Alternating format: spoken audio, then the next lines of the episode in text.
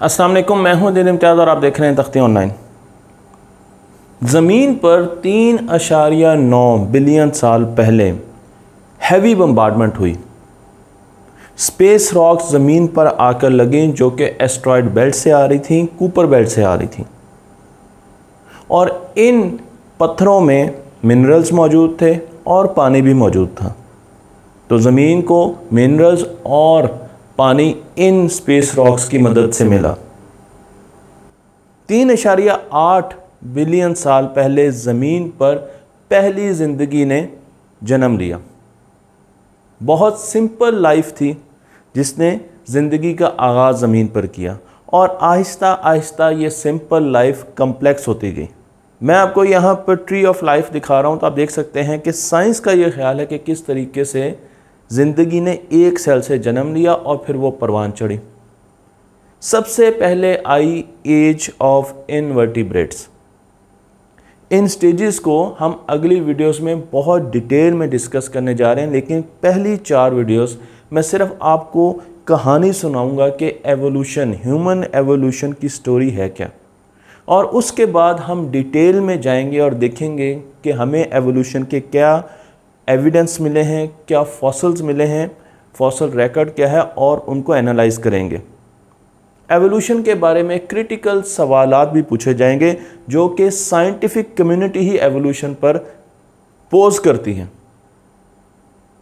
और साथ साथ मैं ये भी बता दूँ कि इस वीडियो का मकसद सिर्फ़ साइंस के बारे में इल्म रखना है और एवोल्यूशन को एक साइंटिफिक थेरी के तौर पर पढ़ना है।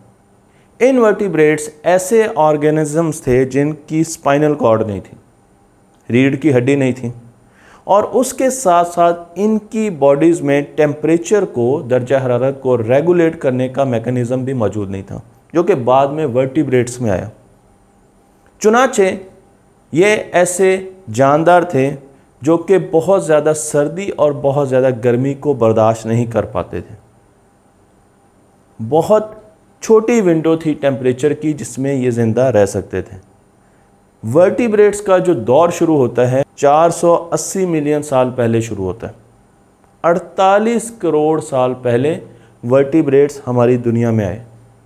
वर्टिब्रेट्स ऐसे जानदार होते हैं जो कि स्पाइनल कॉर्ड रखते हैं।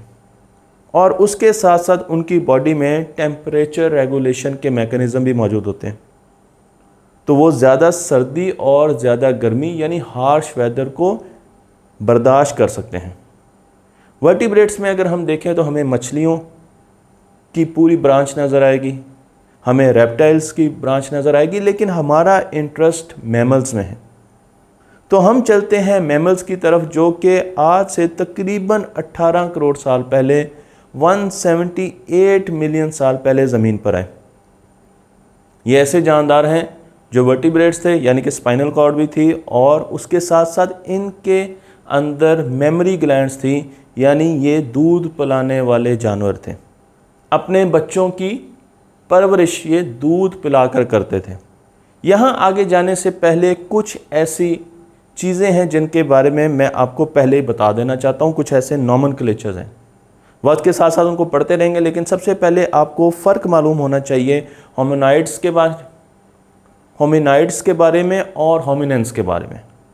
मैंने यहाँ पर आपको एक टेबल दिखाया है जिसमें होमिनाइड्स के बारे में बताया गया है कि ये ऐसी स्पीशी है जिसमें इंसान भी हैं और इंसान से मिलते जुलती दूसरी स्पीशीज़ हैं, मसलन चम्पेंजी गोरीला बैबून ये सारे के सारे होमिनाइड्स में शामिल होते हैं। तो जब हम तो जब हम होमिनाइड्स की बात करेंगे तो उसमें चिंपैंजी गोरीला बैबून इंसान से मिलती जुलती स्पीशीज़ और इंसान सब शामिल होंगे।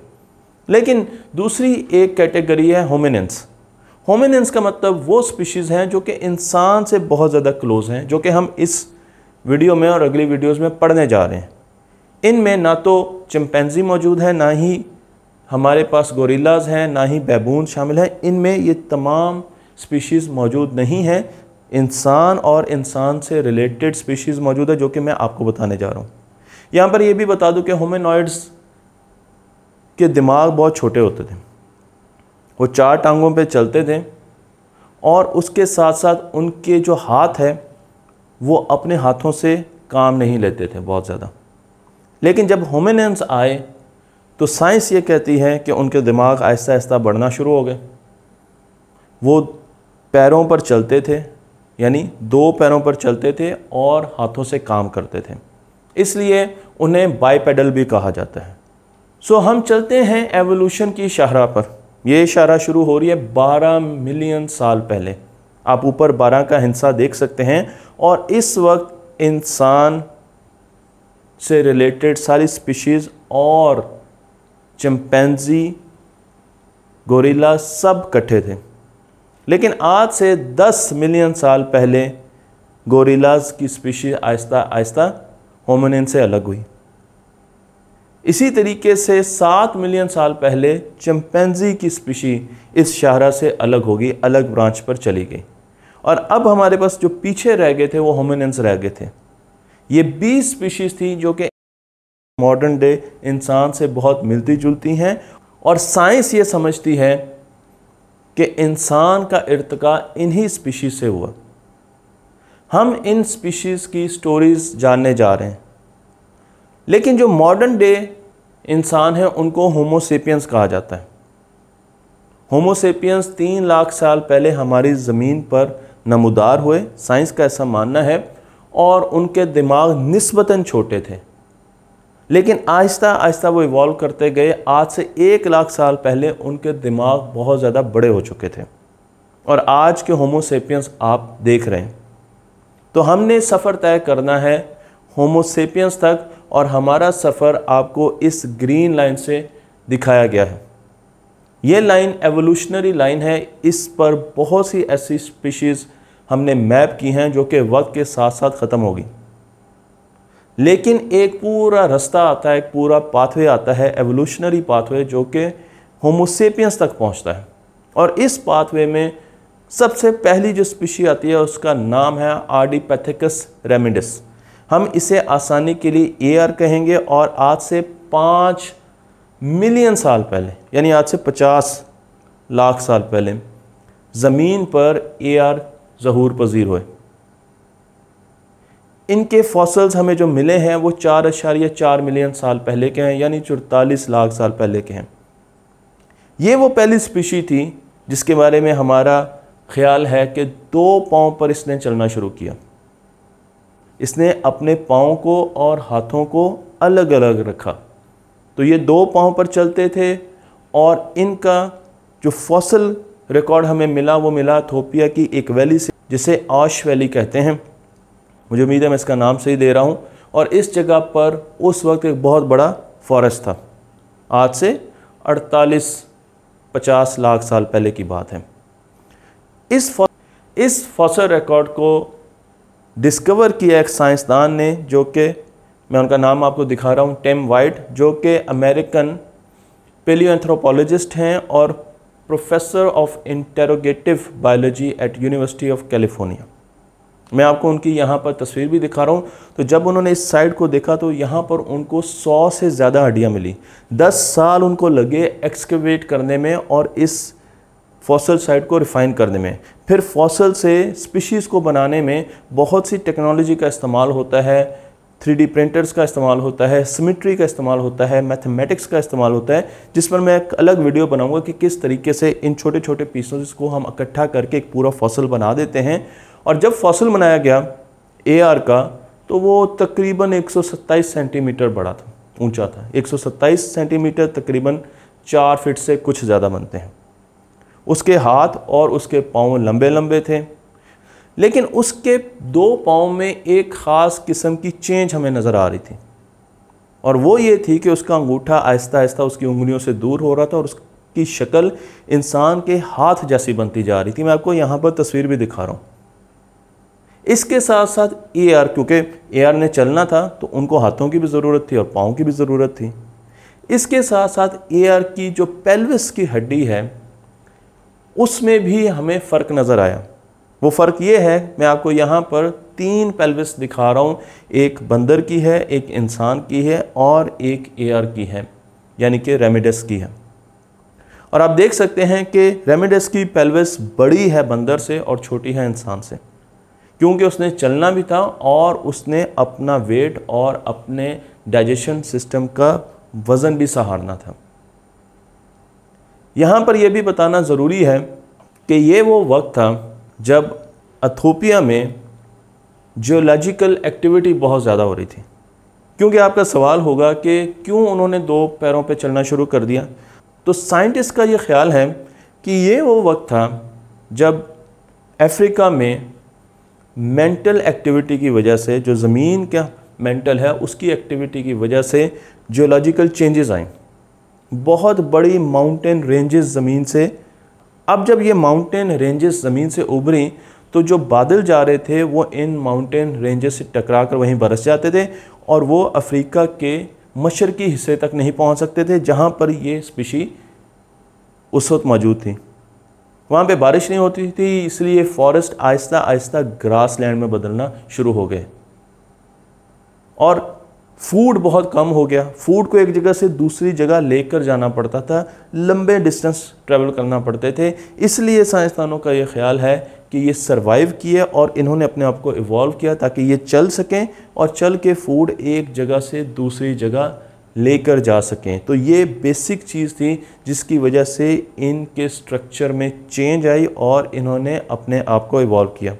एक और चीज़ जो इनके जबड़ों से, उनके फॉसल से हमें नज़र आई वो ये थी कि इनके कैनाइंस जो नोकीले दांत होते हैं, गोश्त खाने वाले दांत होते हैं, वो बहुत कम तीखे थे। अगर आप इनका कंपैरिजन करें चंपेंजी के साथ तो चंपेंजी के कैनाइंस बहुत ज़्यादा बड़े होते थे और उसकी वजह ये थी कि चंपेंजी फीमेल्स पर लड़ाइयाँ करते थे। जो मेल चंपेंजी थे, वो फीमेल पर अजारादारी हासिल करने के लिए लड़ाइयाँ करते थे। और उसकी वजह से क्योंकि उनको लड़ना पड़ता था, एक दूसरे का खून बहाना पड़ता था तो उनके दांत लंबे थे। लेकिन जब हमने देखा कि इनके दांत छोटे हैं तो उस पर बहुत से लोगों का, बहुत से साइंसदानों का ये ख्याल है कि उसकी वजह यह है कि इन्होंने फीमेल्स पर लड़ना छोड़ दिया था। बल्कि इन्होंने मोनोगमी इख्तियार की थी। मोनोगमी का मतलब ये है कि इन्होंने पेयर्स बना लिए थे, एक मेल, एक फ़ीमेल, और फिर आगे वो रिप्रोड्यूस करते थे। तो इस तरीके से लड़ाइयाँ ख़त्म होगी और आहिस्ता आहिस्ता लड़ाइयाँ ना होने की वजह से इनके कैनाइंस की ज़रूरत इनको थी नहीं तो वो आहिस्ता आहिस्ता छोटे होना शुरू हो गए। क्योंकि इन्होंने लड़ाइयाँ ख़त्म कर दी तो इनका ज़्यादातर वक्त सोचने में नई नई चीज़ें ईजाद करने में और रिप्रोडक्शन में लगता था। इसलिए हमें इनसे बहुत सी ऐसे एवोल्यूशनरी पाथ मिलते हैं, जो कि कुछ आगे जाकर ख़त्म हो गए। लेकिन एक पाथ ऐसा है जिससे आगे इंसान इवॉल्व करता करता आज के मॉडर्न डे इंसानों में कन्वर्ट हुआ। मैं आपको ये भी बता दूँ कि इनके सर्वाइवल की कुछ वजूहत में से एक वजह यह भी थी कि इन्होंने टेक्नोलॉजी का इस्तेमाल किया। और हम पहुँचे थे आर डी पैथिकस रेमेडिस के पास, जो कि पहली ऐसी स्पीशी थी इंसान की हिस्ट्री में इंसान के एवोल्यूशनरी पाथवे में जिसने दो पैरों पर चलना शुरू किया। मैंने आपको बताया था कि उसकी पेल्विस बड़ी थी और उसके हाथ डेवलप होना शुरू हो चुके थे। ये स्पीशी कपल्स में रहती थी, यानी मोनोगामी को प्रैक्टिस करती थी। इनके बहुत ज़्यादा बच्चे पैदा होते थे रिप्रोडक्शन ज़्यादा होती थी और उससे आगे एवोल्यूशनरी पाथवेज बने। इनसे जो पाथवेज निकले, उनमें से कुछ मैं आपको यहाँ पर दिखा रहा हूँ, जो कि ख़त्म हो गए, लेकिन एक पाथवे ऐसा था जिसमें आगे इंसान ने अपनी फॉर्म ली। और हम इनसे आगे बढ़ते हैं और चलते हैं इनकी अगली नस्ल में, जिसे कहा जाता है एस्ट्रेलोपिथिकस एस्ट्रेलोपिथिकस के जो फॉसल्स थे, वो सबसे पहले 1977 में दरियाफ्त हुए। मैं आपको वो लोकेशन भी दिखाने जा रहा हूँ, जो कि तंजानिया में है एक जगह है जिसे, जिसका नाम है लेटोली। लेटोली में हमें बहुत से ऐसे फुटप्रिंट्स मिले, जो कि एस्ट्रेलोपिथिकस यानी मैं इनको एपी कहूँगा एपीस के थे। हम ये जानते हैं आज, क्योंकि इनके बहुत से स्केलेटन हैं और उनको हमने इकट्ठा करके एक पूरे इंसान की शक्ल देने की कोशिश की है तो हम ये जानते हैं कि इनके कद 150 सेंटीमीटर्स थे। 30 सेंटीमीटर ज़्यादा थे ईआर e से। और इसी तरीके से ये उनसे बहुत ज़्यादा स्लो थे। वो ज़्यादा तेज़ थे। जो ए थे, वो एपी से ज़्यादा तेज़ थे। ये स्लो थे, लेकिन ये जिस जगह पर रहते थे, अब वहाँ पर जंगल नहीं रहा। ज़मीन में चेंजेस की वजह से वो ग्रासलैंड बन चुकी है। और उसके साथ साथ इनमें जो एक और चीज़ पाई गई, वो ये पाई गई कि ये ग्रुप्स में मूव करते थे। इनके जितने भी हमें निशानात मिले हैं, जो कि प्रिजर्व हुए हुए हैं, मैं आपको उनकी एक तस्वीर भी दिखा रहा हूँ, उसमें नज़र आता है कि ये हमेशा ग्रुप की फॉर्म में मूव करते थे इंडिविजुअल्स की फॉर्म में मूव नहीं करते थे। इनसे अगली नस्लों की तरफ़ चलते हैं, अगली स्पीशीज़ की तरफ़ जाते हैं, जो इवॉल्व हुई, उनमें हमारे पास दो स्पीशीज़ काबिल ज़िक्र हैं, एक है होमोहेबिलिस और एक है रोबस्ट एस्ट्रोलोपिथिकस इनको मैं आर ए कहूँगा और होमोहेबिलिस को एच एच कहूँगा। ये दोनों स्पीशीज़ एक वक्त में एग्जिस्ट करती थी 6000 साल तक तकरीबन ये आपस में लड़ती रहीं। ये स्पीशीज़ तकरीबन 2.4 मिलियन यानी 24 लाख साल पहले ज़मीन पर मौजूद थी। अगर आप रोबस को देखें तो वो बहुत सेहतमंद लगते थे, उनके जबड़े बड़े बड़े थे और लगता था कि उनके पास पावर बहुत ज़्यादा है। जबकि होमोहेबिलस इस मामले में काफ़ी कमज़ोर नज़र आते थे। लेकिन कम रोबस्ट होने के बावजूद होमोहेबिलस ने सरवाइव किया।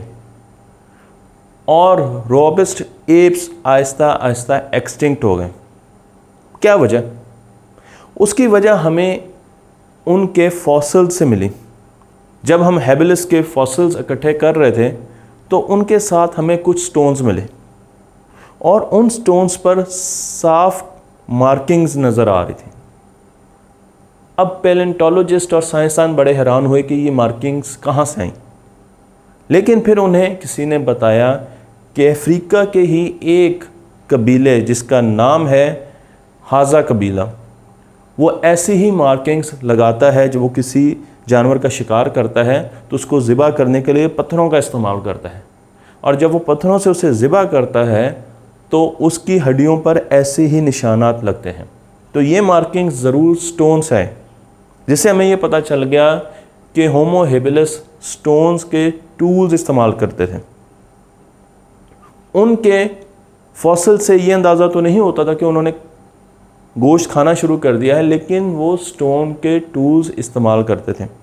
इसलिए वो ज़्यादा देर तक सरवाइव कर गए, क्योंकि उन्होंने टेक्नोलॉजी का इस्तेमाल किया।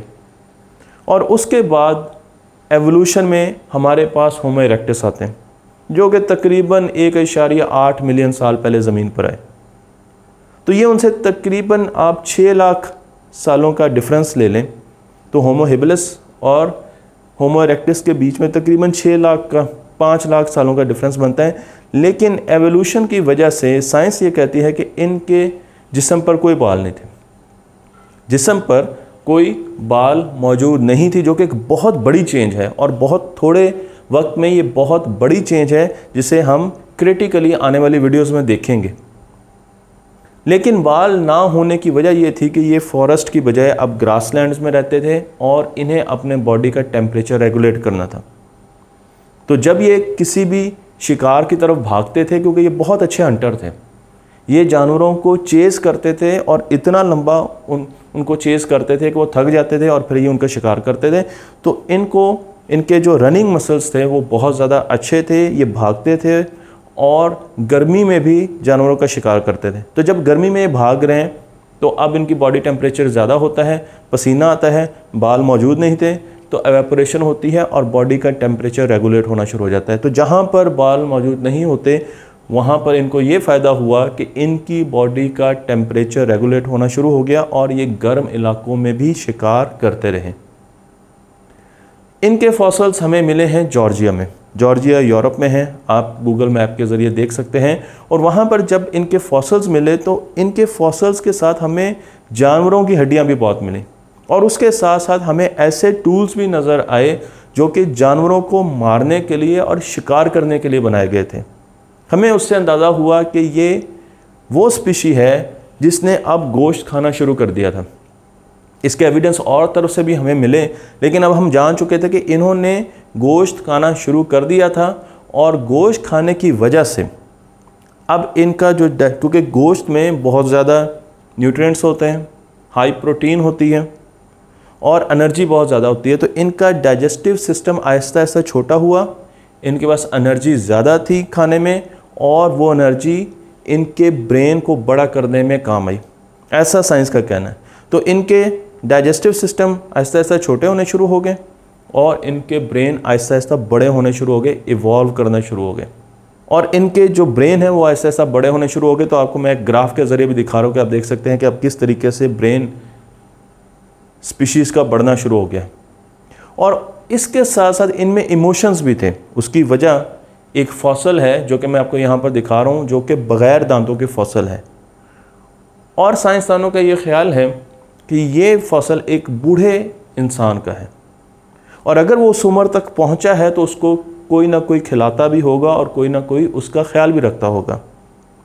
तो हम समझना शुरू हो गए कि अब ये अपने आप से निकल कर दूसरों को भी देख रहे थे, इमोशनली सोशल होने की कोशिश कर रहे थे। इनमें इमोशंस भी आ रहे थे और सोशल एक्टिविटीज़ जो हैं, वो भी इनमें आ रही थी। ये एक बहुत ज़्यादा इंटरेस्टिंग रिसर्च है।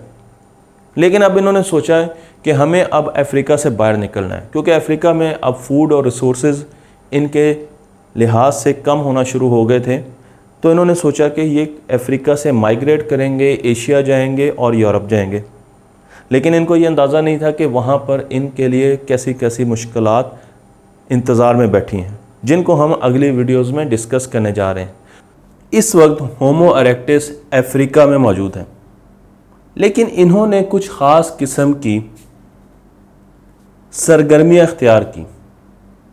एक तो ये बात थी कि ये आहिस्ता आहिस्ता सोशल होते जा रहे थे। आपस में, ग्रुप्स में कम्युनिकेट करते थे। एक दूसरे के दुख और दर्द को समझते थे। इमोशनल इंटेलिजेंस आ रही थी इनमें। बड़ों का ख्याल रखते थे। इसके एविडेंस हमें पिछली वीडियोस में मिले, जहाँ पर हमें कई ऐसी दांतों के स्कल्स मिले, दांतों के फॉसल्स मिले, जो कि बूढ़े लोगों के थे। तो होमो इरेक्टस एक दूसरे का ख्याल रखते थे ग्रुप्स में रहते थे social skills Aahista Aahista develop कर रहे थे, और इमोशनली एक दूसरे के साथ अटैच हो रहे थे। अगर आप इनकी बात करें तो यही वो स्पीशीज़ थी जो साइंस के मुताबिक सबसे पहले अफ्रीका से बाहर निकली, क्योंकि इन्होंने सोचा कि हमें अब अफ्रीका को छोड़ दें। और जब ये अफ्रीका से बाहर निकले तो ये एशिया की तरफ़ गए। आज जहाँ सऊदी अरेबिया है, फिर पाकिस्तान है, इंडिया है, ये सारा का सारा इनका रास्ता था। फिर इंडिया के ज़रिए होते हुए आगे मलेशिया। मलेशिया में हमें होमो एरेक्टिस के बहुत से फॉसल्स मिले, जिसमें बहुत मशहूर फॉसल है जिसे हम जावा मैन कहा जाते हैं, ये इंडोनेशिया से मिला। मलेशिया से नहीं, हमें इंडोनेशिया से मिला। तो आप देख सकते हैं कि आपको मैप में भी नज़र आ रहा है कि किस तरीके से होमो एरेक्टिस आहिस्ता आहिस्ता एशिया की तरफ़ गए, फिर मलेशिया की तरफ़ और ऊपर चाइना की तरफ़ गए। लेकिन साथ ही होमो एरेक्टिस की एक और लड़ी यूरोप की तरफ़ भी गई। तो कुछ होमो इरेक्टिस अफ्रीका में रह गए कुछ एशिया में चले गए और कुछ यूरोप में चले गए। जो होमो इरेक्टिस यूरोप में गए, वो आहिस्ता आहिस्ता होमो नेंडरटॉल्स में इवॉल्व कर गए। होमो नेंडरटॉल्स नेंडरटॉल्स को हम आगे स्टडी करेंगे डिटेल्स में देखेंगे। जबकि जो होमो इरेक्टिस पीछे अफ्रीका में रह गए, वो होमोसेपियंस में इवॉल्व किए। साइंस के मुताबिक होमोसेपियंस वो स्पीशी है जिससे मॉडर्न डे इंसान आहिस्ता आहिस्ता इर्तका किए। तो मॉडर्न डे इंसान होमोसेपियन से आगे इवॉल्व हुए, इर्तका करते रहे। मैं आपको यहाँ पर तीन तस्वीरें दिखा रहा हूँ तो आप देख सकते हैं कि आपको एक तरफ़ नेंदरटॉल नज़र आ रहे हैं, जो कि गथे हुए जिस्म के मालिक हैं।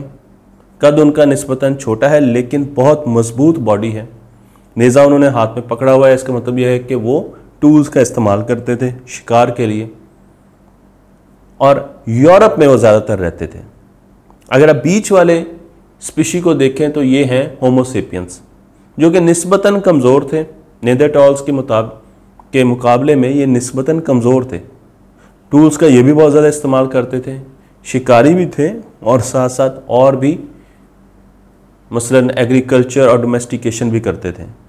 और फिर आपको होमोरेक्टिस नज़र आ रहे हैं, जिसने अपने हाथ में एक पत्थर का टूल पकड़ा हुआ है, जिससे ये दोनों स्पीशीज़ इवॉल्व हुई हैं। मैं बात कर रहा हूँ दो लाख से तीन लाख साल पहले। आज की हिस्ट्री में अगर हम दो लाख से तीन लाख साल पहले चले जाएँ तो हमें नेंडेटॉल और होमोसेपियंस का इरतका नज़र आएगा। तकरीबन एक लाख नब्बे हज़ार साल पहले हमारी ज़मीन पर आइस एज आना शुरू हो गई। ये वो वक्त था जब यूरोप बहुत ज़्यादा सर्द होना शुरू हुआ। अब वहाँ पर मौजूद थे नेंडरटॉल्स नेंडरटॉल्स क्योंकि ऑलरेडी पहले ही यूरोप में रह रहे थे और यूरोप सर्द ही था तो वो आहिस्ता आहिस्ता सर्दी की बर्दाश्त करने की ताकत हासिल कर चुके थे। इसलिए जब आइस एज आई तो आइस एज ने उनको ज़्यादा, उनका कुछ बिगाड़ा नहीं। वो आइस एज को सरवाइव कर पाए। लेकिन जब ice as Aahista Aahista Asia की तरफ़ आई, जब, जहाँ हमें होमो इरेक्टिस मिलते थे तो एशिया में आइस एज बहुत ज़्यादा सर्दी ना ला सकी। इसलिए होमो इरेक्टिस आइस एज से बहुत ज़्यादा मुतासर नहीं हुए।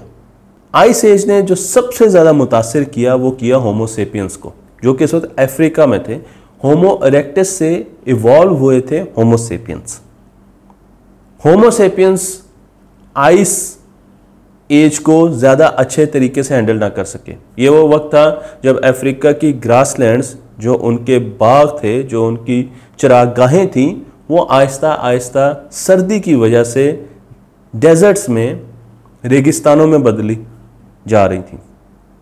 और होमोसेपियंस आहिस्ता आहिस्ता अफ्रीका से नीचे से नीचे नीचे से नीचे जाते जा रहे थे और हमें जो उनके आखिरी आसार मिलते हैं, वो हमें साउथ अफ्रीका की केव्स में मिलते हैं। हम अगर साउथ अफ्रीका के इन केव्स को, जो कि मैं आपको तस्वीर में दिखा रहा हूँ, इनको देखें तो ये वो जगह थी जहाँ पर बहुत छोटे छोटे गारों में होपो होमोसेपियंस आबाद एक अंदाजे के मुताबिक दस हज़ार होमोसेपियंस बच गए थे इस वक्त आइस एज की वजह से। और इन दस हज़ार होमोसेपियंस से आगे हमारा डीएनए हम तक पहुँचा। जब हम अपने डीएनए को टेक्नोलॉजी की नज़र से, गौर से देखते हैं तो हमें नज़र आता है कि ये एक बहुत छोटे ग्रुप से हम तक आया है। और वो ग्रुप दस हज़ार, आठ हज़ार लोगों पर मुश्तमिल था। ये वही होमोसेपियंस हैं जिनकी हम बात कर रहे हैं। इन होमोसेपियंस की केव्स में हमें आग जलाने का सामान भी मिलता है। हमें चारकोल नज़र आते हैं फायर प्लेसेस नज़र आती हैं। लेकिन उसके साथ साथ हमें स्टोन के टूल्स भी नज़र आते हैं। टूल्स होमोसेपियंस का एक खासा था। बहुत अहम करेक्टरिस्टिक्स थी कि वो टूल्स बनाते थे और नए नए टूल्स बनाते थे। और उसके साथ साथ होमोसेपियंस को ज़िंदा रहने के लिए खाने की और एनर्जी की ज़रूरत थी। अब रेगिस्तान की वजह से खाने की चीज़ें बहुत कम थी और सर्दी बहुत शदीद थी। तो होमोसेपियंस ने आहिस्ता आहिस्ता अपने आप को चेंज किया, अपने आप को बदला अडॉप्ट किया और उन्होंने सी शेल जो फ़िश है, उसको खाना शुरू कर दिया। हमें इस केव्स में, जो मुख्तलिफ़ केव्स हैं, इनमें सी शेल्स जगह जगह नज़र आते हैं। तो यहाँ पर यह भी नज़र आता है कि होमोसेपियंस के ज़िंदा रहने की एक वजह यह है कि वो वक्त के साथ और अपनी एटमॉस्फेयर के साथ अपने आप को अडेप्ट करते थे, अपने आप को चेंज करते थे। जब हमने ह्यूमन जीनोम प्रोजेक्ट किया और इंसान के डीएनए को गौर से देखा तो हमें पता चला कि ये डीएनए होमोसेपियन से हम तक पहुँचा है और बड़े छोटे ग्रुप से पहुँचा है। होमोसेपियंस की एक ख़ास बात यह भी थी कि वो कल्टीवेशन भी करते थे। वो एग्रीकल्चर की तरफ़ भी मायल थे और उसके साथ साथ डोमेस्टिफिकेशन और जानवरों को पालते भी थे। जबकि निंदरटॉल्स जो कि यूरोप में थे, वो हंटर्स थे सर। वो बड़े विशियस किस्म के, बड़े खूंखार किस्म के हंटर्स थे, जो कि जानवरों को मारते थे और खाते थे। ना तो उनमें एग्रीकल्चर का रिवाज था और ना ही उनमें डोमेस्टिफिकेशन का रिवाज था। जबकि होमोसेपियंस हंटर्स तो थे, लेकिन ये जानवरों से दूर रहकर शिकार करते थे। उनका पीछा करते थे, जब वो थक जाते थे तो उनका शिकार करते थे। और इनका और नींडेटॉल्स का काफ़ी ज़्यादा फ़र्क मौजूद है।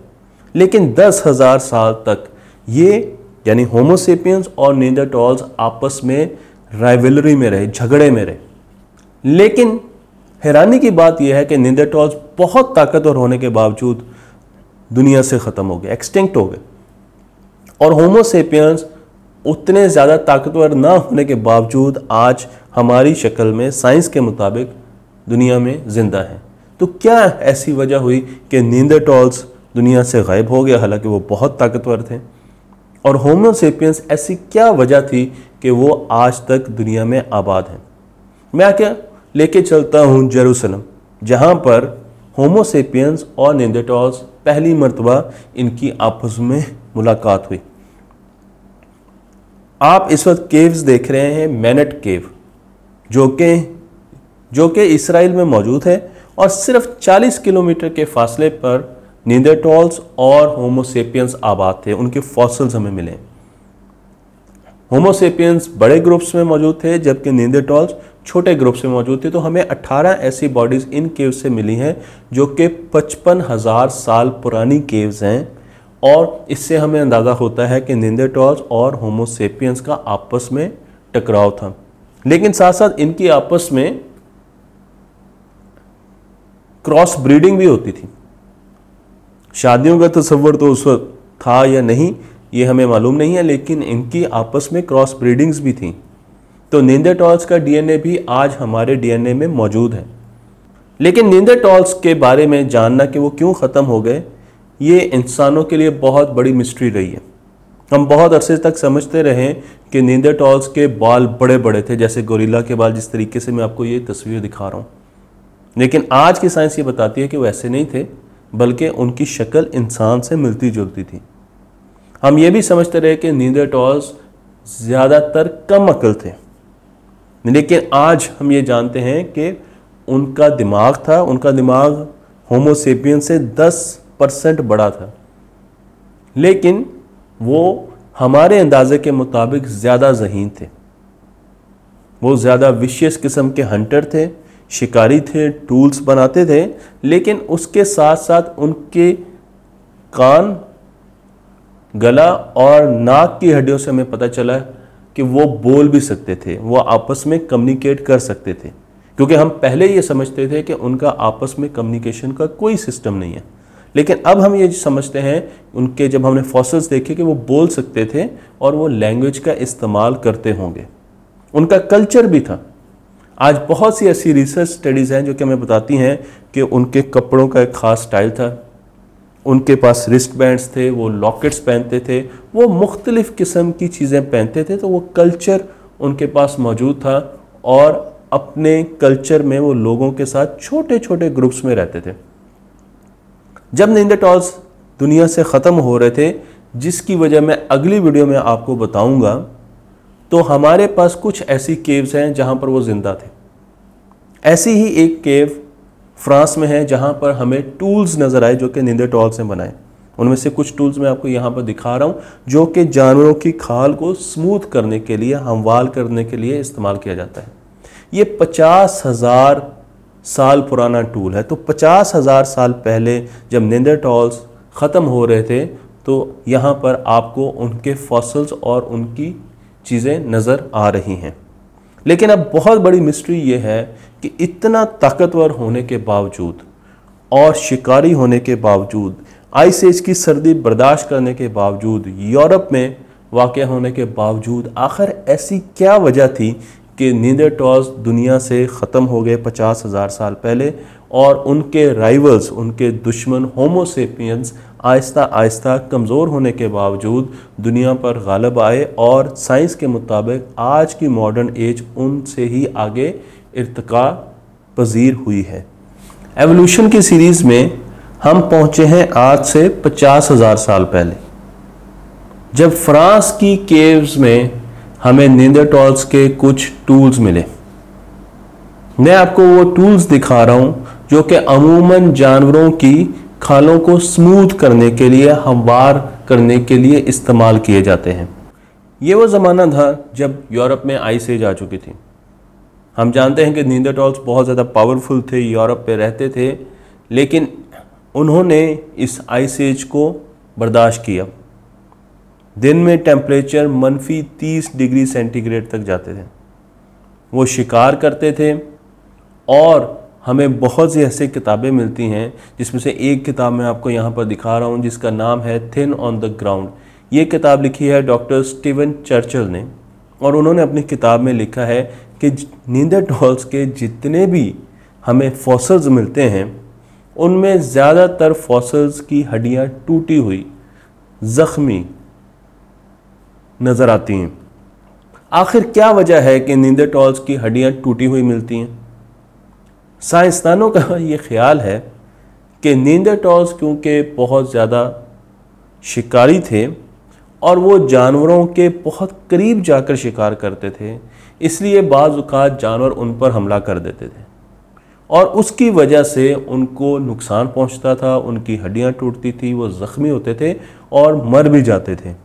इसलिए आज हमें जो फॉसल्स मिलते हैं, उनमें उनकी हड्डियों को हम देखते हैं तो वो हमें टूटी हुई मिलती हैं और उसकी वजह उनके शिकार का स्टाइल है। जबकि होमोसेपियंस हमेशा दूर से शिकार करते थे। उनकी कोशिश होती थी कि वो जानवरों के करीब ना जाएँ। जब वो यूरोप में गए तो उनकी स्किन का कलर भी आहिस्ता आहिस्ता बदलना शुरू हो गया।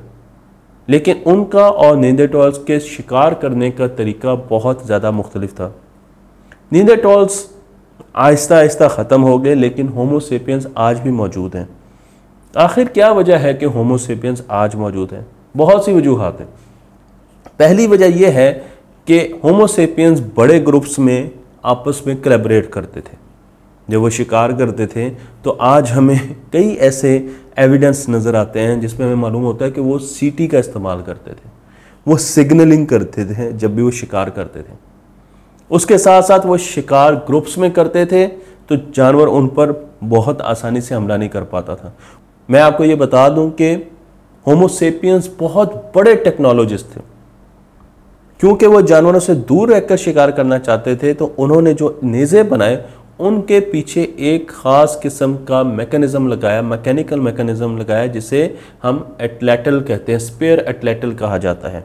और इसके ज़रिए जब वो नेज़ा फेंकते थे तो आज के एक्सपेरिमेंट हमें ये बताते हैं कि नेज़ा अगर 20 मीटर जाना है नॉर्मल आप उसको खाली हाथ से फेंकें तो अगर एटलेटल का इस्तेमाल करेंगे, यानी उसके पीछे वो मैकेनिज़्म लगाकर उसको फेंकेंगे तो वो 40 मीटर जाएगा, यानी कि दुगना जाएगा, दुगना फासला वो तय करेगा और उसकी वेलोसिटी भी बहुत तेज़ होगी। तो जानवरों के पास रिएक्शन टाइम भी बहुत कम होगा और वो दूर के जो जानवर हैं उनका भी शिकार कर सकते तो ये बहुत बड़ी ईजाद थी जो कि होमोसेपियंस ने की। तो वो टेक्नोलॉजिस्ट थे और टेक्नोलॉजी को आहिस्ता आहिस्ता अडॉप्ट करते थे। इसलिए वो जानवरों के करीब नहीं आते थे। लेकिन आप अगर उनके औज़ारों का, उनके टूल्स का मुआजना करें नींदर टॉल्स के टूल्स का तो आपको फ़र्क साफ़ नज़र आ जाएगा। मैं आपको यहाँ पर एक तस्वीर दिखा रहा हूँ जिसमें निचली तरफ़ होमोसेपियंस के टूल्स हैं। हाथ के बनाए हुए पत्थर हैं जिसके ज़रिए वो शिकार करते थे। तो आप देखें कि आहिस्ता आहिस्ता इन पत्थरों की शार्पनेस ज़्यादा होती जा रही है। ये तेज़ होते जा रहे हैं, छोटे होते जा रहे हैं मटेरियल बदलता जा रहा है, पत्थर मुख्तलिफ़ किस्म के हैं स्ट्रक्चर बदलता जा रहा है और आखिरी जो आपको टूल नज़र आ रहा है, वो बोन्स का, हड्डियों का बना हुआ टूल है। तो किस तरीके से आपको नज़र आ रहा है कि एक मेथड है इनके टूल डिज़ाइनिंग में? ये टूल्स को सोच समझ के बनाते हैं और वक्त के साथ साथ उनको इम्प्रूव करते हैं और उसके साथ साथ क्रिएटिविटी भी अंदर लाते हैं नए नए तरीक़ों से टूल्स बनाते हैं, उनके डिज़ाइन बनाते हैं स्ट्रक्चर बनाते हैं। अगर आप ऊपर की तरफ़ देखें तो आपको निंदे टॉल्स के टूल्स नज़र आएँगे। ये सारे टूल्स एक ही जैसे हैं। वक्त गुजरता गया, हज़ारों साल गुजरते गए, लेकिन निंदे टॉल्स के टूल्स में कोई बदलाव नहीं आया। तो ये भी एक ख़ास किस्म का सिग्नल है, इंडिकेशन है जो हमें बताती है कि होमोसिपियंस वक्त के साथ साथ अपने आप को अडेप्ट करते थे और वक्त के साथ चलते थे, जबकि नेंदर टॉल्स वक्त के साथ अपने आप को फिक्स्ड माइंडसेट के साथ आगे लेके चलते थे। मैं आपको यहाँ पर लेके चलता हूँ एब्रे कैस्टनेट, फ्रांस में। गारे हैं और इन गारों में हमें बहुत फॉसल्स मिले। 150 के करीब फॉसल्स मिले जिससे हमें लगता है कि यहाँ पर एक ज़माने में 150 लोग रहते थे, जिनमें होमोसेपियंस भी थे और निंदेटॉल्स भी थे। होमोसेपियंस के बहुत ज़्यादा नंबर था। तेरह के करीब निंदेटॉल्स थे, जबकि बाकी सारे होमोसेपियंस थे। और ये वो जगह है जहाँ पे हमें नज़र आता है कि इनका आपस में क्रॉस हुआ। यानी निंदेटॉल्स और होमोसेपियंस के आपस में बच्चे हुए उनके डीएनए शेयर हुआ। और आज भी वो डीएनए हमारे अंदर मौजूद है। हमारे अंदर डी डीएनए निंदेटॉल्स का भी मौजूद है और ज़्यादा होमोसेपियंस का मौजूद है। लेकिन होमोसेपियंस के बचने की वजह सर्वाइव करने की एक वजह यह है कि वो कोलेबोरेट करते थे। वो एक दूसरे के साथ कोलेबोरेट करते थे, जबकि निंदरटॉल्स एक दूसरे के साथ बहुत ज़्यादा कोलेबोरेट नहीं करते थे। वो इंडिविजुअल एक्सीलेंस पर यकीन रखते थे, अकेले काम करने पर यकीन रखते थे। मैं आपको यहाँ पर एक एक्सपेरिमेंट दिखा रहा हूँ जो कि एवोल्यूशन में बहुत ज़्यादा रेफ़र किया जाता है, जहाँ पर एक छोटे से बच्चे को तीन गुड़िया दिखाई जाती हैं। एक गुड़िया जो सफ़ेद रंग की है, जो सबसे आगे वो एक डब्बा खोलने की कोशिश कर रही है। जबकि पहले एक्सपेरिमेंट में जो नीले रंग की गुड़िया है, वो उस डब्बे को आगे बंद करती है। कलेबरेट नहीं करती फैसिलिटेट नहीं करती, बल्कि काम को रोकती है। और जो पीली गुड़िया है, वो आके उस डब्बे को खोलने की कोशिश करती है, सफ़ेद गुड़िया की मदद करती है। अब छोटा बच्चा ये एक्सपेरिमेंट देख रहा है। पपेट्स हैं, हाथों से पपेट्स को मूव करके बच्चे को एक्सपेरिमेंट दिखाया जाता है और फिर बच्चे को नीली और पीली गुड़िया पेश की जाती है कि बच्चा किस गुड़िया को प्रेफरेंस देता है।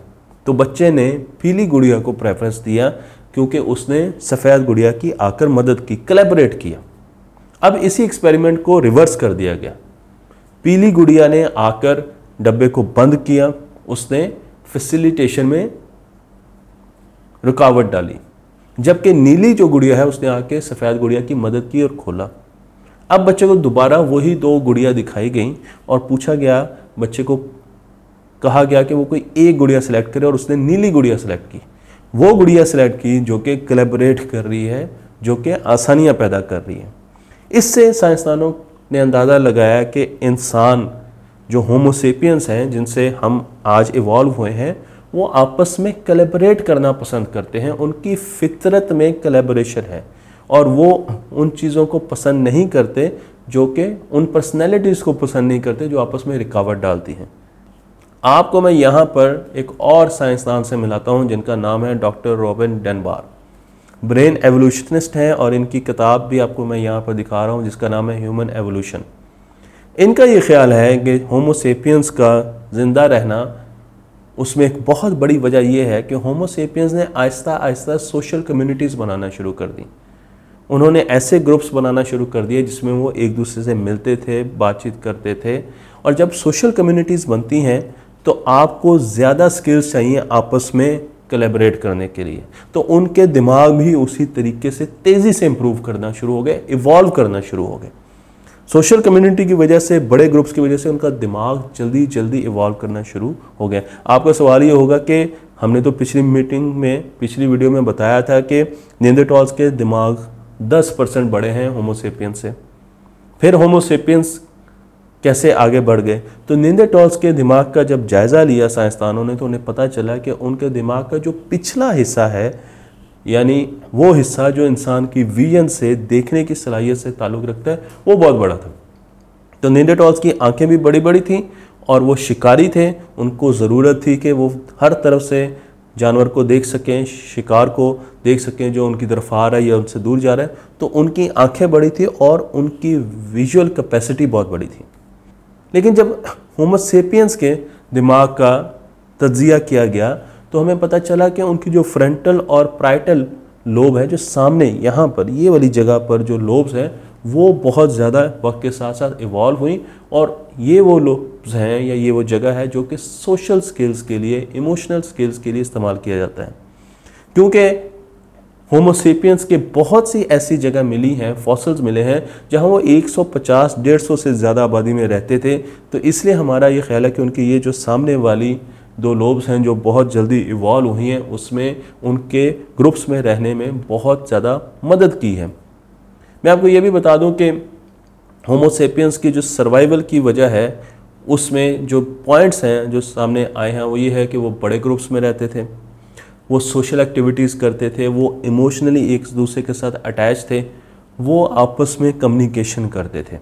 और एक और बहुत अहम बात ये है कि वो इन्फॉर्मेशन शेयरिंग करते थे।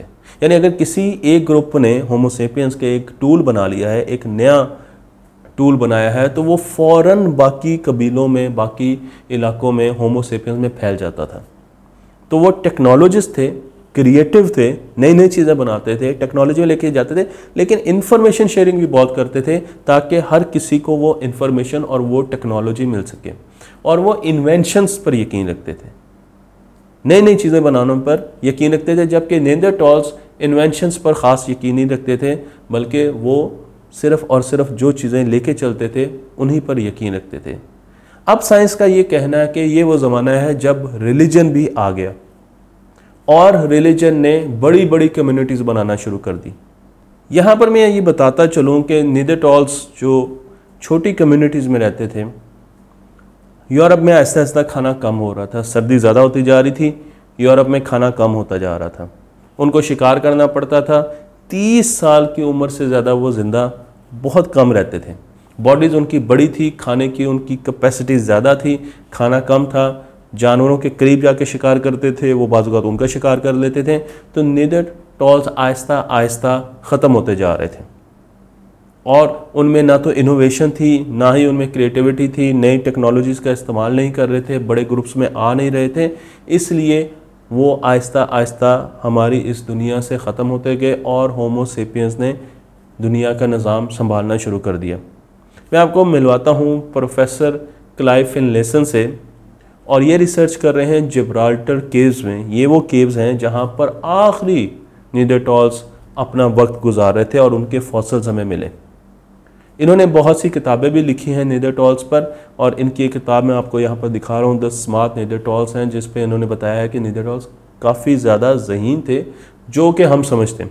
हम समझते हैं कि वो कम अक्ल थे, लेकिन वो काफ़ी ज़्यादा जहीन थे। लेकिन उनमें कुछ कमियाँ थी जिसकी वजह से वो दुनिया से आहिस्ता आहिस्ता ख़त्म होते गए। लेकिन इस केव में हमें निदरटॉल्स के ना सिर्फ़ फॉसल्स मिले, बल्कि कुछ ख़ास किस्म की सिंबल्स भी मिली हैं, जिस पर बहुत ज़्यादा तहकीक हो रही है कि इस सिंबल का क्या मतलब है। मैं आपको ये सिंबल यहाँ पर दिखा रहा हूँ जो कि जाते हुए नीदरटॉल्स ने, मरते हुए एक्सटिंक्ट होते हुए नीदरटॉल्स ने बनाई हैं। और अब हम रिसर्च कर रहे हैं कि आखिर इन सिंबल्स का क्या मतलब है और नीदरटॉल्स हमें क्या पैगाम देना चाहते थे अपने जाने से पहले। और मैं आपको लेकर चलता हूँ जर्मनी में, जहाँ पर हमें बहुत से फॉसल्स मिले और ये फॉसल्स थे होमोसेपियंस के। साइंसदानों ने जब इनको करीब से देखा तो उन्हें नज़र आया कि इनकी खोपड़ियों पर स्कल्स पर मुख्तलिफ़ किस्म के ज़ख्मों के निशान थे। आप देख सकते हैं कि यहाँ पर आपको कई सुराख नज़र आ रहे हैं। इसका मतलब ये है कि इनके माबेन कोई बहुत बड़ी लड़ाई हुई और उसकी वजह से इनकी हलाकत हुई। आहिस्ता आहिस्ता हम ग्रुप और कम्युनिटीज़ में बढ़ते जा रहे थे, लेकिन साथ साथ अब इनके दरमियान जंगें और लड़ाइयाँ भी शुरू हो चुकी थी। इससे पहले होमोसेपियंस के दरमियान जंगें और लड़ाइयाँ नज़र नहीं आईं। मैक्स प्लांक इंस्टीट्यूट भी एवोल्यूशन पर बहुत ज़्यादा काम कर रहे हैं। उनको रिसेंटली पचास हज़ार साल पुराने नेंदरटॉल के फॉसल्स मिले हैं और उनसे उन्होंने डीएनए अखज़ किया है। डीएनए लिया है और उस पर बहुत से एक्सपेरिमेंट किए जा रहे हैं।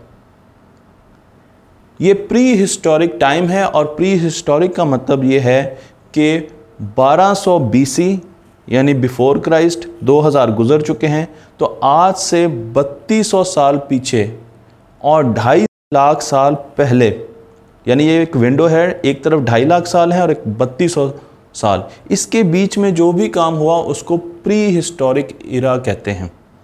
तो ये प्री हिस्टोरिक इरा के हमारे पास फॉसल्स मिले हैं, जिनको जब देखा गया एनालाइज किया गया तो पता चला, इनके डीएनए को रिकंस्ट्रक्ट किया गया तो पता चला कि आज के मॉडर्न डे इंसानों के दो परसेंट डी इनके साथ मैच करता है। और ये काम करने वाले बहुत ही मशहूर साइंसदान हैं, जिनका नाम है सेवंते पाबू जो कि डायरेक्टर हैं Max Planck Institute of evolutionary biology के। उन्होंने ये डीएनए रिकंस्ट्रक्ट किया है और उसके बाद कंपैरिजन किया और हमें पता चला कि होमोसेपियन और नियंद्राटॉल जब करीब आए, उनकी क्रॉस ब्रीडिंग हुई तो वो डीएनए बच्चों में ट्रांसफ़र हो गया।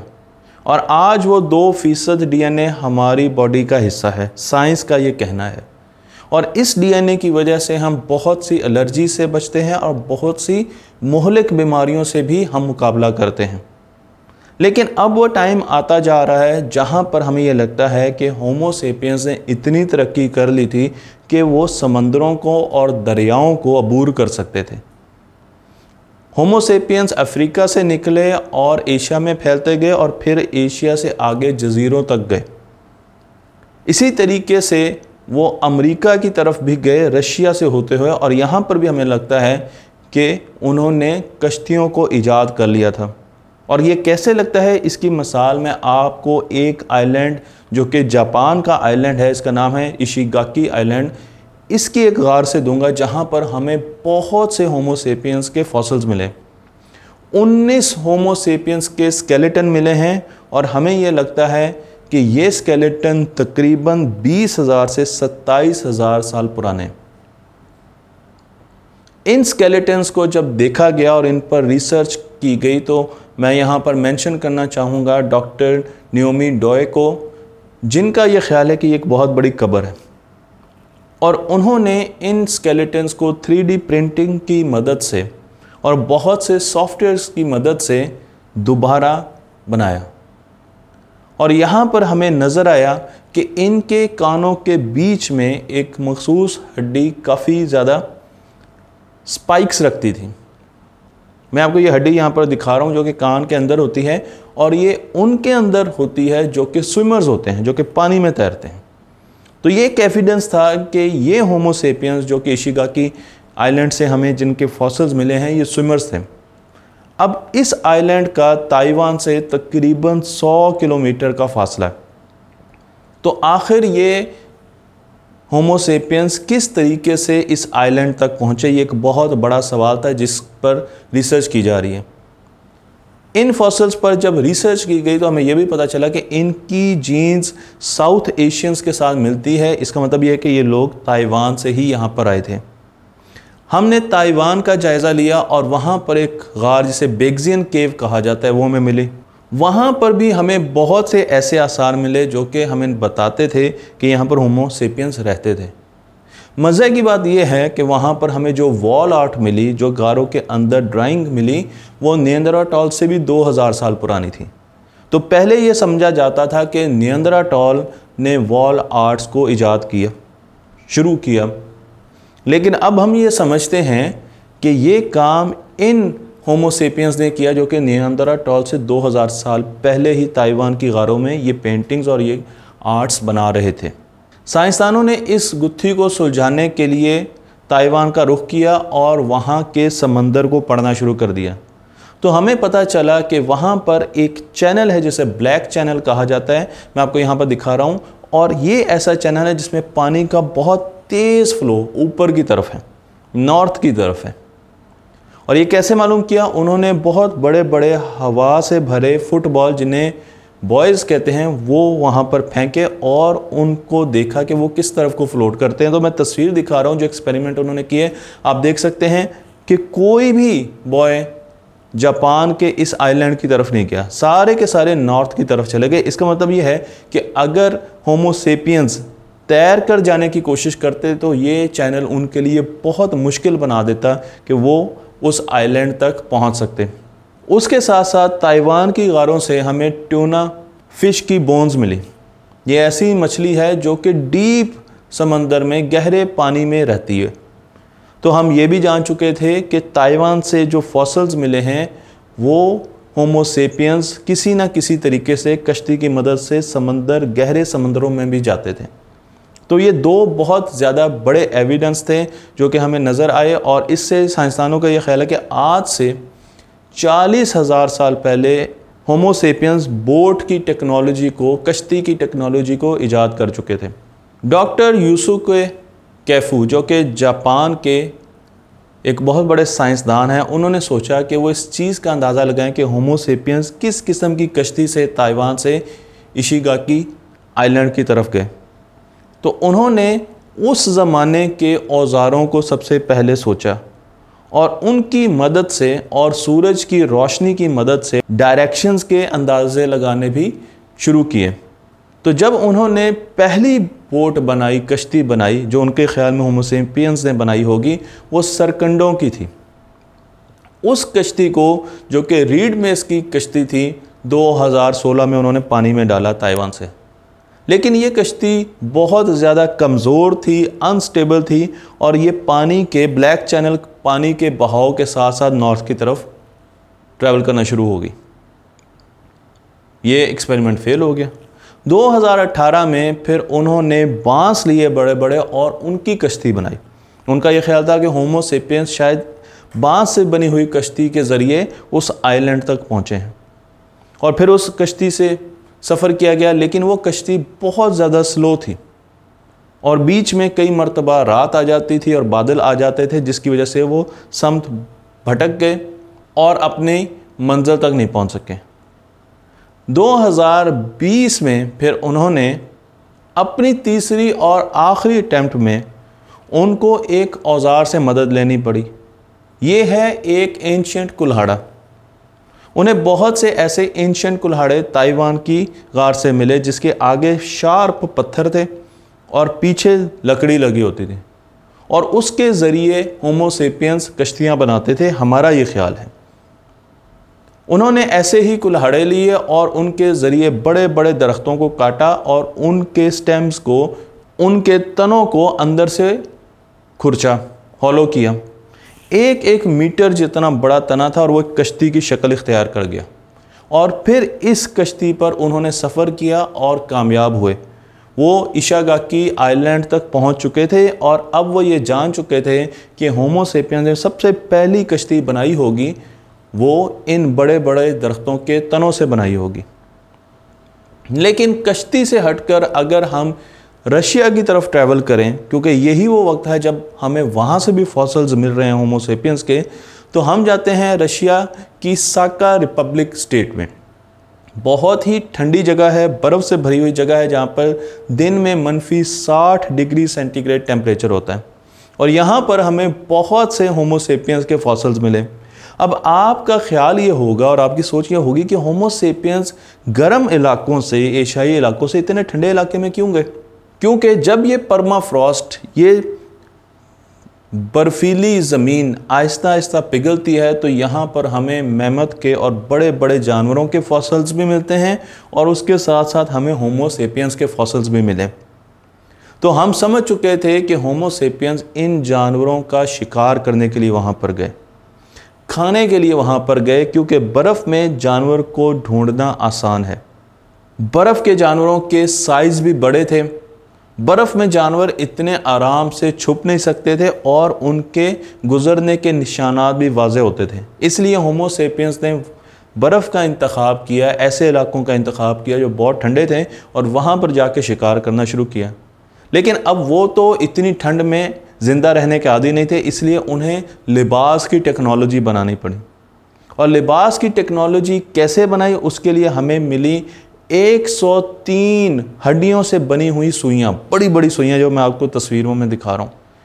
ये वो निडल्स थी जो वहाँ से मिली और इससे हमें अंदाज़ा हुआ कि वो कपड़े सीते थे और पेबंदकारी करते थे और सर्दी से बचने के लिए 10-10 सेंटीमीटर लंबी ये सुइयाँ बनाकर अपने गर्म कपड़े बनाते थे। गोया के बहुत से एक्सपेरिमेंट्स में ये दिखाया गया है कि ये सुइयाँ बनाना इतना आसान नहीं है, इसके लिए बहुत ज़्यादा महारत चाहिए। लेकिन एक और एक्सपेरिमेंट में ये दिखाया गया है कि अगर आप एक बंदे को एमआरआई मशीन में बिठाकर उसको वीडियोस दिखाएँ और वो वीडियोस हों पत्थरों के टूल्स बनाने की, पत्थरों से मुख्तलिफ़ किस्म के टूल्स बनाने की तो जब साइंसदान ने एमआरआई स्कैंस देखे तो उन्हें एक ख़ास किस्म का हिस्सा दिमाग का रोशन होता नज़र आया जो कि प्रोसेसिंग कर रहा था। लेकिन हैरानी की बात ये थी कि ये वो हिस्सा था जो कि लिंग्विस्टिक्स के लिए है, जो कि ज़ुबान के लिए है। बहुत से एक्सपेरिमेंट करने के बाद साइंसदानों का भी ये ख्याल है कि टूल मेकिंग से, औज़ार बनाने से इंसान ने आहिस्ता आहिस्ता अपने दिमाग के उस हिस्से को निखारा जो कि ज़ुबान के लिए था। इसलिए नियंद्रा टॉल जिनके टूल्स बहुत सिंपल थे, वो ज़ुबान में बहुत ज़्यादा तरक्की ना कर सके। और होमोसेपियंस जिनके टूल्स बहुत ज़्यादा एडवांस थे, उन्होंने ज़ुबान में बहुत ज़्यादा तरक्की की। तो ज़ुबान कहीं ना कहीं इन टूल्स के बनाने से इंसान ने हासिल की।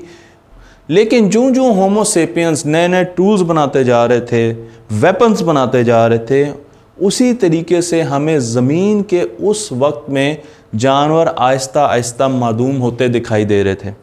बड़े बड़े जानवर ख़त्म होते जा रहे थे और उसकी वजह आज हमें नज़र आ रही है कि होमोसेपियंस उन जानवरों का, उन दरख्तों का शिकार कर रहे थे, दरख्तों को आग लगा रहे थे और ज़मीन को आहिस्ता आहिस्ता तबाह कर रहे थे।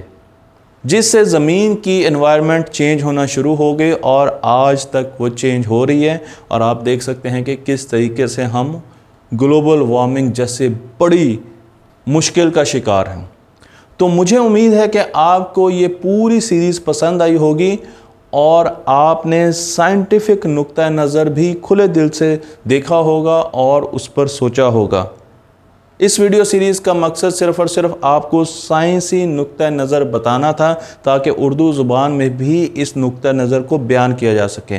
मुझे उम्मीद है कि आपको ये सीरीज़ पसंद आई होगी। तख्ती ऑनलाइन को लाइक कीजिए, शेयर कीजिए और इस इल्म को दूसरों तक पहुँचा दीजिए।